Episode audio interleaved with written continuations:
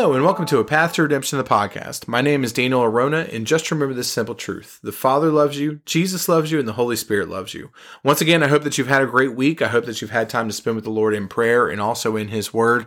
And again, I cannot stress enough how important it is that we are latching on to Christ, being led by His Holy Spirit um, at all times right now, because the world is just going to continue to get evil. The banking system is going to continue to be corrupt as we kind of push towards this beast system.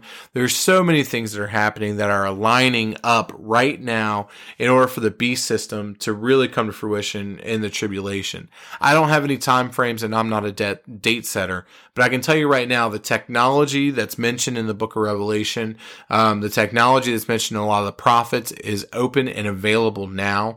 Um, we're seeing it happen left and right. Um, the chess pieces are being moved. Um, if you have not read about Iran's nuclear capabilities and the potential Of, of an Israeli uh, strike on the nuclear facilities, please, please, please Google that. Um, you can see what'll happen in Jeremiah forty-nine and how it was prophesied thousands of years ago. So look, there's a lot of things happening here. There's a lot of things going on. Make sure that we're hanging, holding on firm to the anchor of our soul, which is Jesus Christ. He is everything to us, and just make sure that you're fostering that relationship as much as you possibly can. So with that being said, I know we said this week that we were going to go into the Melchizedekian lineage, but in, before we do that, we really need to wrap up Genesis six as we walk into the flood of Noah, because there's still a lot of parallels between what was happening then and what was ha- what's happening now. So again, last time we talked about some of the, the things that were going on as it was in the days of Noah. Men were worshiping other gods. Men made their women drink a drink to render them barren, which would be the equivalent of an abortion today. They were robbery, robbing and plundering each other. Um, there's genetic manipulation from animals to humans as well. Um, the trans agenda would fall into that in terms of genetic manipulation, along with a lot of the things going on with our food, a lot of the things going on with animals. Um, and then the, the drinking of blood as well, um, which was going on. There's some cannibalism happening there too. So at, at the end of the day, why is this important? It's important because Christ said very plainly, as it was in the days of Noah, so shall it be in, in, the, in the coming of the Son of Man. And eventually we're going to look at as it was in the days of Sodom as well. But I want to wrap up here as it was in the days of Noah. But again, all of our scripture comes from the New King James Version of the Bible. If you would like a copy of a New King James Bible, feel free to drop me a note at path to redemption ohio at gmail dot com. More than happy to get one into your hands. And then also my book's out, Grace Abounds. Uh, if you'd like a copy of that, just drop me a note as well. More than happy to get one into your hands as well. And then finally, do not take my word for it. Look, I, you know, I'm a minister. I, I do my research. I do the work here. But it's more important that you do the work yourself and that you pray about it and that you study and you find out what God has for you. That's going to help your relationship long term and is going to put you in more solid footing, particularly if you learn the scripture and if you know the scripture. Because I cannot tell you how many people I know that think they know things and they really don't, and it doesn't line up with scripture, and then they are pushed around with every form of doctrine that comes around, and you do not want to be that way. You want to be rooted and grounded firmly in the Bible and firmly in what scripture says. Amen. So with that, our main scripture today comes from Genesis chapter six, and we're going to start at verse nine. And it says this, this is the gene- genealogy of Noah. Noah was a just man, perfect in his generations. Noah walked with God, and Noah begot three sons, Shem, Ham, and Japheth. The earth also was corrupt before God, and the earth was filled with violence. So God looked upon the earth, and indeed it was corrupt, for all flesh had corrupted their ways on the earth. And God said to Noah, the end of all flesh has come before me. For the earth is filled with violence through them, and behold, I will destroy them with the earth. Make yourself an ark of gopher wood, make rooms in the ark, and cover it inside and outside with pitch. And this is how you shall make it. The length of the ark shall be three hundred cubits, its width fifty cubits, and its height thirty cubits. You shall make a window for the ark, and you shall finish it to a cubit from above, and set the door of the ark in its side. You shall make it with lower, second, and third decks. And behold, I myself am bringing flood waters on the earth to destroy from under heaven all flesh in which is the breath of life. Everything that is on the earth shall die. But I will establish my covenant with you and you shall go into the ark, you, your sons, your wife, and your sons' wives with you. And of every living thing of all flesh you shall bring two of every sort into the ark to keep them alive with you. They shall be male and female, of the birds after their kind, of animals after their kind, and of every creeping thing of the earth after its kind. Two of every kind will come to you and to keep them alive. And you shall take for yourself of all food that is eaten, and you shall gather it to yourself, and it shall be for, be food for you and for them. Thus Noah did according to all that God commanded him, so he did. So because of everything that we talked about last week, and again, I'm going to recap that again here. Men were worshiping other gods. Women were being made to drink a drink to render them barren. Again, the equivalent of an abortion today. They robbed and plundered each other. Again, you cannot look at the news right now and not see that happening all over the place. Genetic manipulation and corruption. We see that with food. We see it with animals. We see it. Animals are being grown or being genetically manipulated in order to be to have more meat so that we can consume them. The trans agenda falls into this as well because of the corruption of the seed of the woman. And then the drinking of the blood as well. We see, again, a lot of elite ritualistically drinking their blood, as I talked about last week.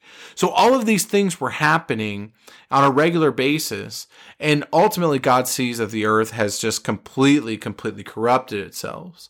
So because of all of that, God decides to send the flood. The time frame in Genesis six nine was about twenty-two years after God proclaimed one hundred twenty years until the destruct- destruction. It was then that Shem, Ham, and Japheth were born. Now, it's shortly, shortly after this that God declares that mankind will not repent. In fact, it's about five years before the actual flood happens. And how do we know that? We know that from Jasher chapter five, starting at verse nineteen, and it says, "And Lamech, the father of Noah, died in those days. Yet verily he did not go with all his heart in the ways of his father, and he died in the five hundred ninety-fifth year of the life of Noah. And all the days of Lamech were seven hundred seventy years, and he died. And all the sons of men who knew the Lord died in that year before the Lord brought evil upon them. For the Lord willed them to die so as to not behold the evil that God would bring upon their brothers and relatives, as he had so declared to do. In that time the Lord said to Noah and Methuselah, Stand forth and proclaim to the sons of men all the words that I spoke to you in those days. Peradventure they may turn from their evil ways, and I will then repent of the evil and will not bring it. And Noah and Methuselah stood forth and said in the ears of the sons of men all that God had spoken concerning them. But the sons of men would not hearken, neither would they incline their ears to all their declarations. And it was after this that the Lord said to Noah, The end of all flesh has come before me, on account of their evil deeds. And behold, I will destroy the earth. And do thou un- do thou take unto thee gopher wood, and go to a certain place, and make a large ark, and place it in that spot. And thus shalt thou make it, three hundred cubits its length, fifty cubits broad, and thirty cubits high. And thou shalt make unto thee a door at open at its side, and to a cubit thou shalt finish above, and cover it within and without with pitch. And behold, I will bring the flood of waters upon the earth, and shall and all flesh shall be destroyed. From under the heavens, all that is upon earth shall perish. And thou and thy household shall go and gather two peop- two couple of all living things, male and female, and shall bring them to the ark to raise up seed from them upon the earth. And gather unto thee all food that is eaten by all animals, that there may be food for thee and for them. And thou shalt choose for thy sons three maidens from the daughters of men, and they shall be wives to thy sons. And Noah rose up, and he made the ark in the place where God had commanded him. And Noah did as God had ordered him. In his five hundred ninety-fifth year, Noah commenced to make the ark. And he made the ark in five years, as the Lord had commanded. Then Noah took the three daughters of Eliakim, the son of Methuselah, for wives for his sons, as the Lord had commanded Noah. And it was at that time Methuselah, the son of Enoch, died, nine hundred sixty-nine years old, at his death. So here we see that it was five years before Noah went into the flood or into the ark. Then the flood was going to come, that ultimately God had just decided, you know what, they're not going to repent. But I want you to think about this. God had declared one hundred twenty years. He gave man one hundred fifteen years to repent. And I still believe that if man had repented the day before the flood, God would have shown mercy, he would have shown grace, and then the flood would have never come. But regardless, because of the corruption of mankind, mankind, because of the things that mankind was doing, all the things that I've talked about. And then on top of that, we we see then the parallels between what was happening then and what was happening now. I already went through a lot of the things that were happening at that time and how they paralleled with what's going on now in terms of a, in terms of the genetic manipulation, the worshiping of other gods, and, and all of those things. But there's a couple more things here that I want to point out. There was a generation of people that God did not want to want them to see the evil that would befall their brethren. These were the faithful men of old that God spared through death. It was only after they were gone that a small remnant, or those re- remained, that were still faithful to God, as it was only Methuselah and Noah. This is a picture of the rapture of the church. You see, we're not appointed to wrath, but those that are faithful without spot, wrinkle, or blemish will be considered worthy to escape. Luke twenty-one, thirty-four through thirty-six says this, "But take heed to yourselves, lest your hearts be weighed down with carousing, drunkenness, and cares of this life. And that day come on you unexpectedly, for it will come as a snare on all those who dwell on the face of the whole earth. Watch therefore and pray always, that you may be counted worthy to escape all these things that will come to pass, and to stand before the Son of Man." You see, we cannot be weighed down through the things of this life, through the cares of this life, but we have got to be watching and praying and looking for Christ coming and for the ultimate rapture of the church. Why? So that we can be accounted worthy to stand before the Son of Man and to escape all these things that are going to come to pass. And he's talking about the tribulation time in Luke twenty-one. The other thing here is that God told the two that remained to preach repentance to the world. And this is a picture of the two witnesses that are spoken of in Revelation. Revelation eleven, two through thirteen says this, "But leave out the court which is outside the temple. Do not measure it, for it has been given to the Gentiles, and they will tread the holy city underfoot for twenty-four for forty-two months. And I will give power to my two witnesses, and they will prophesy one thousand two hundred sixty days, clothed in sackcloth. These are the two olive trees and the two lampstands standing before God of the earth. And if anyone wants to harm them, fire proceeds from their mouth and devours their enemies. And if anyone wants to harm them, he must be killed in this manner. These have the power to shut heaven so that no rain falls in the days of their prophecy. And they have power over waters to turn them to blood and to strike the earth with all plagues, as often as they desire. When they finish their testimony, the beast that ascends out of the bottomless pit will make war against them, overcome them, and kill them. And their dead bodies will lie in the street of the great city, which spiritually is called Sodom and Egypt, where also our Lord was crucified. Then those from the peoples, tribes, tongues, and nations will see their dead bodies three and a half days, and not allow their dead bodies to be put into graves. And those who dwell on the earth will rejoice over them, make merry, and send gifts to one another, because these two prophets tormented those who dwell on the earth. Now, after the three and a half days, the breath of life from God entered them, and they stood on their feet, and great fear fell on those who saw them. And they heard a loud voice from heaven saying to them, 'Come up here.' And they ascended to heaven in a cloud, and their enemies saw them. In the same hour there was a great earthquake, and a tenth of the city fell. In the earthquake, seven thousand people were killed, and the rest were afraid, and God gave glory to, and all gave glory to the God of heaven." You see, these two witnesses here are a picture of what Noah and Methuselah was doing right up until the very end. Because even at the time of these two witnesses in Revelation, there's still time for people of the world to be able to repent. But unfortunately, they're not going to, and God is going to recognize that. And unfortunately, then we all know what happens after that piece. But if you want to do additional study, there the the two witnesses are also seen in Zechariah five, um, which is really important because it actually talks about the the rise of, of the whore of Babylon. Um, but maybe if the Lord's willing, I'll, I'll do that teaching here as well. I actually did it at the church I attend to a couple weeks ago, um, and but it's a really important teaching as we go into the into the last days here. But again, per the book of Jasher, God determined five years before the flood to destroy mankind. It was then that Noah was told to ultimately build the ark. In building the ark, though, he finds sanctuary for himself, for his family, and also for the animals of God's original creation. The earth was so corrupt before God. And, and there's so many things to talk about that. The iniquity that we've talked about at length, the corruption of the seed of men. Because remember, angels were marrying women and giving birth to giants. The giants, if you go back to the book of Jubilees and, and even to the book of Enoch, would ultimately devour mankind and were actually eating some of the men in, in through a cannibalistic nature. Um, you know, there's some commentators that actually say that Noah's lineage was the only pure humans left, and that every other bit of flesh other than Methuselah was corrupt, which is why they were chosen to be saved. Um, corruption of the seed of animals on the earth, the genetic manipulation, the mating of, of different animals with different animals.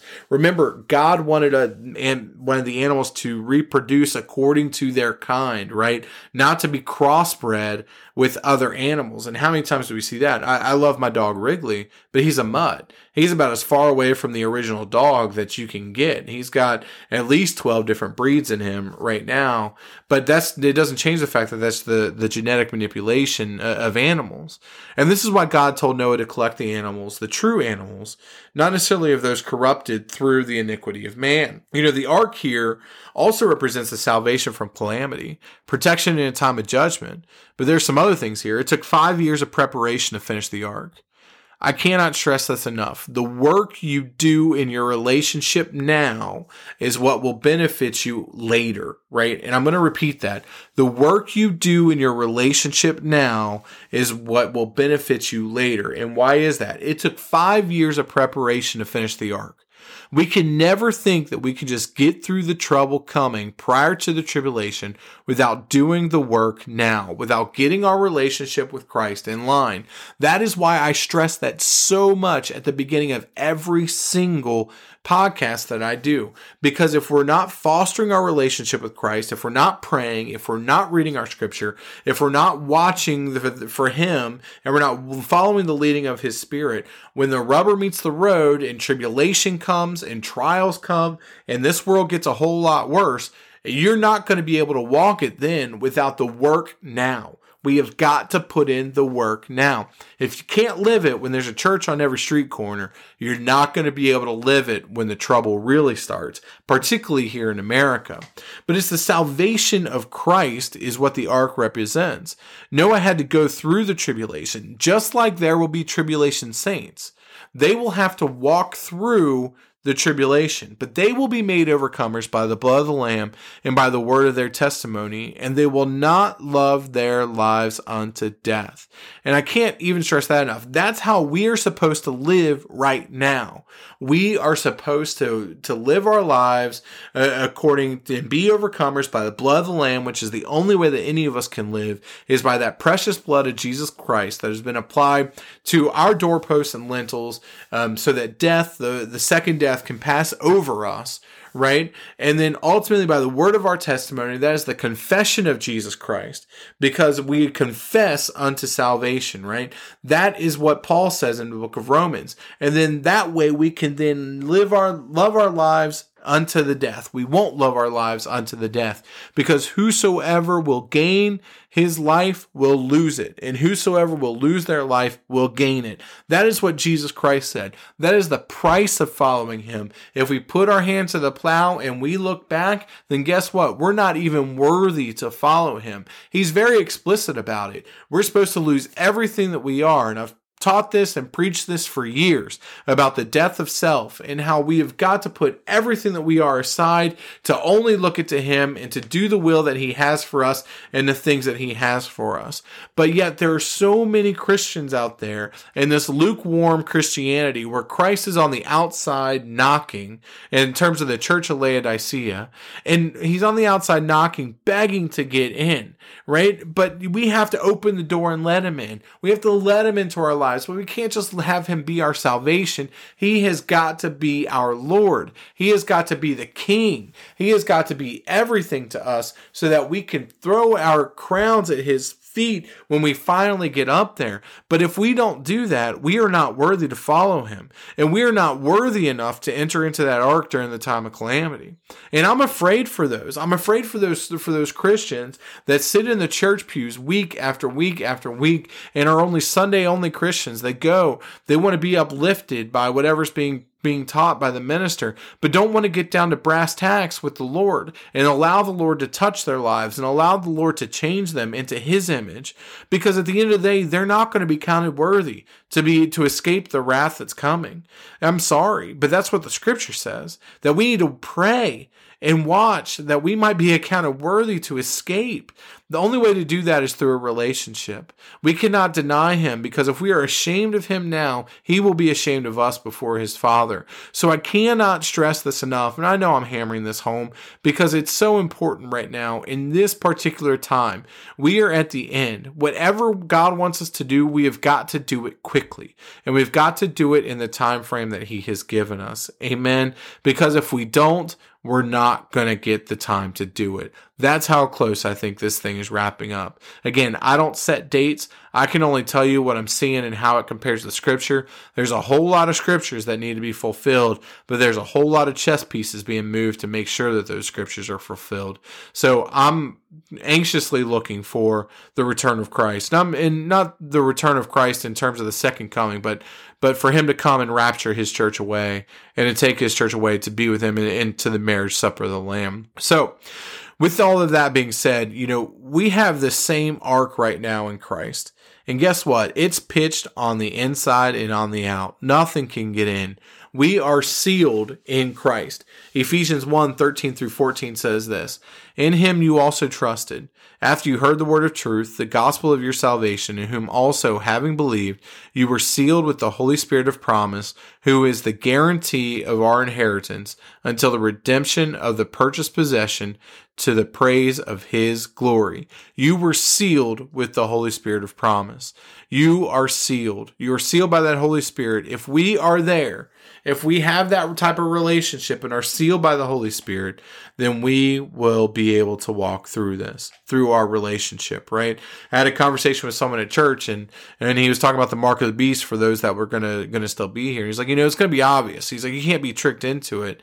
And I was like, yeah, you're absolutely right. But it's no different than us. We believe in Jesus Christ. We believe in in what his work did and, and what the work of the cross was. So we are sealed in by the Holy Spirit.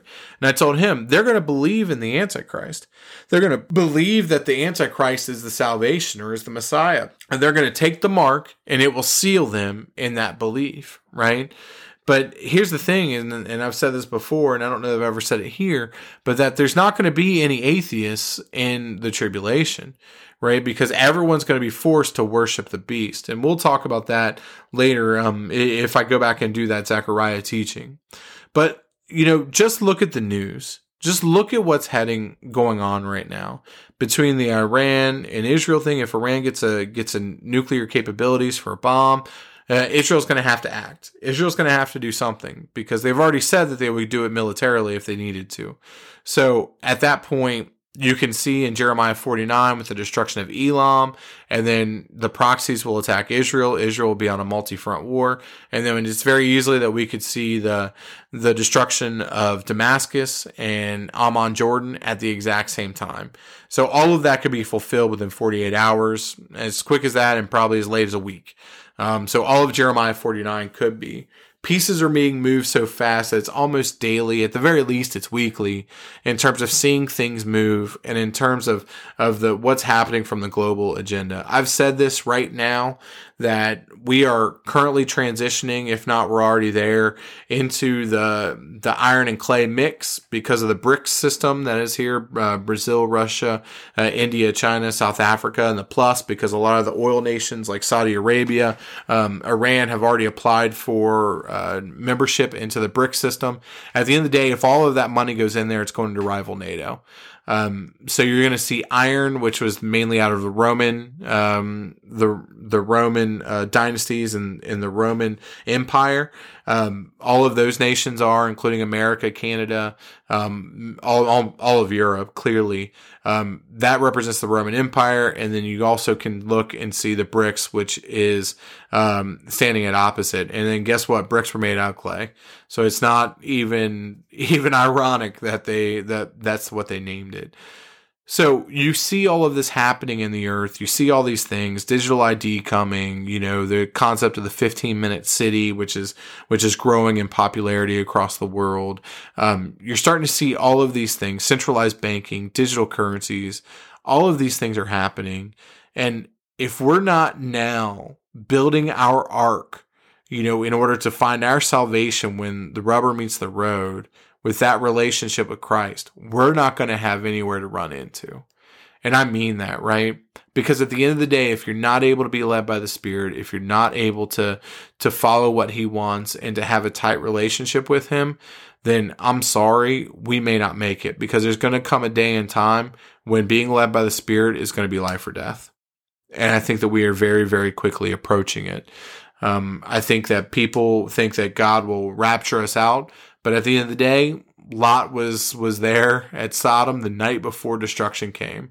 And while I know there are some people that think there's a gap and that that the, they think that the Antichrist is going to have to build up this system and this kingdom, I personally believe that we get raptured out the day before the tribulation. Um, that's what I truly believe, um, just because of the way that Scripture reads and the way that Scripture reads um, between Noah and, and Lot. So at the end of the day, the the answer to the, the test is to be prepared. Start building your ark now. Do the prep work now. That, I cannot stress that enough. Do the prep work now, because that's what's going to be important. And only your relationship, which is built on that foundation of Christ, only things made of, of gold, silver, and precious jewels are going to stand. Things made with wood, hay, and stubble are the things that are going to be burned up and won't stand. So with that, I hope you got something out of this. I hope that you're listening to my warning. I, I really do. I just can't stress it enough. Make sure your relationship is good with Christ and you're, you're as tight with Him as you possibly can. Make sure you find a church that's teaching biblical things and frankly is teaching some of this end time stuff as well, because a lot of churches are hiding their head in the sand. It's important that we know what's going on. We should not be ignorant of what's happening, but rather we should be watching and looking and praying. Amen. And if you have any questions, just feel free to drop me a note at path to redemption ohio at gmail dot com. I'm more than happy to help. But until next time, just remember the simple truth. The Father loves you, Jesus loves you, and the Holy Spirit loves you. God bless.